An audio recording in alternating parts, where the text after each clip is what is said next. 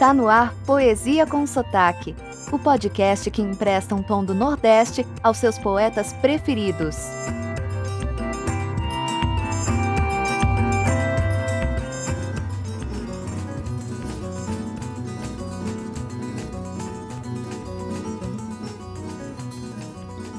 Oi, tudo bem? Aqui Miguel Arruda e este é o seu Poesia com Sotaque.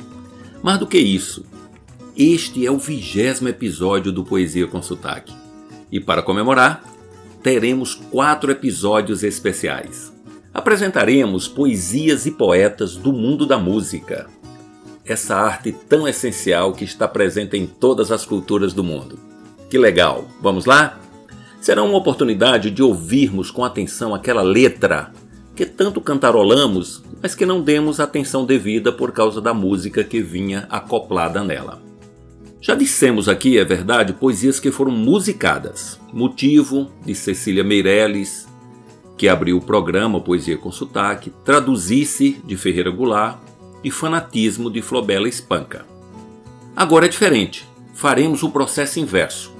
Se ali alguém colocou uma música numa poesia, agora tentaremos, com todo respeito, tirar a música e mostrar a poesia que tinha por trás. Eu acredito que vai ser muito legal. O poeta-compositor escolhido para inaugurar essa sessão especial é também dramaturgo e escritor. Já recebeu até o prêmio Camões pelo conjunto da sua obra. Durante os anos de chumbo, como foi chamado romanticamente a ditadura militar, teve várias músicas censuradas e foi ameaçado, tendo inclusive se exilado na Itália em 1969.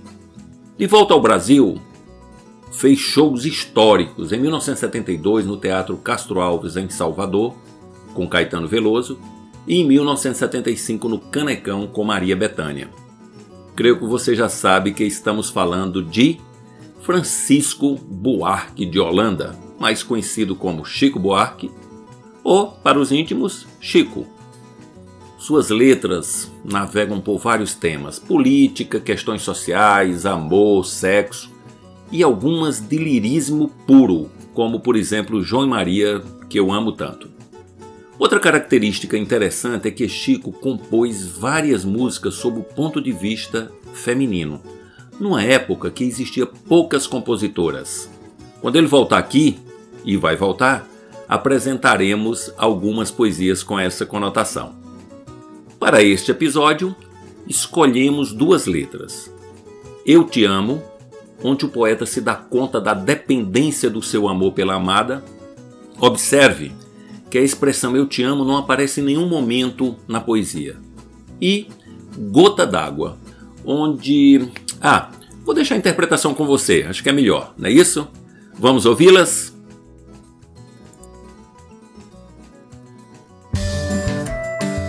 Agora, com Miguel Arruda, a poesia do dia.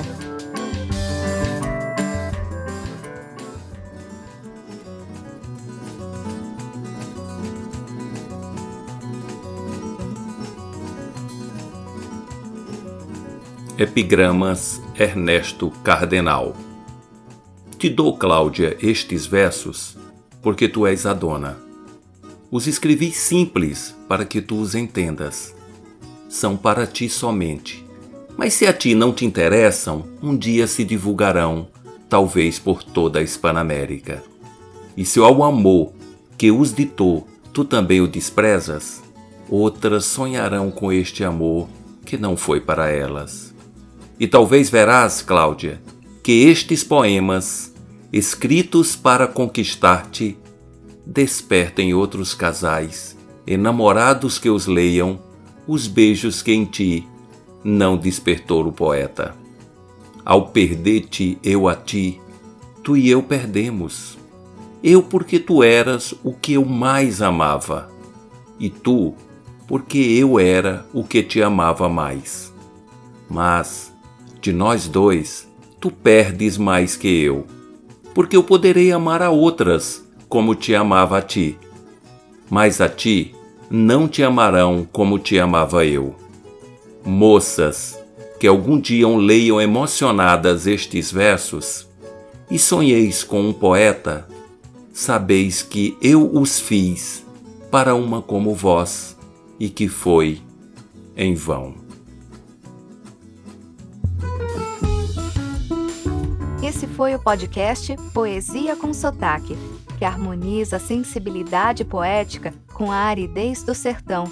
Para conhecer mais, acesse o Instagram miguelarruda.dh. Seu comentário e sugestão são muito bem-vindos. Até a próxima!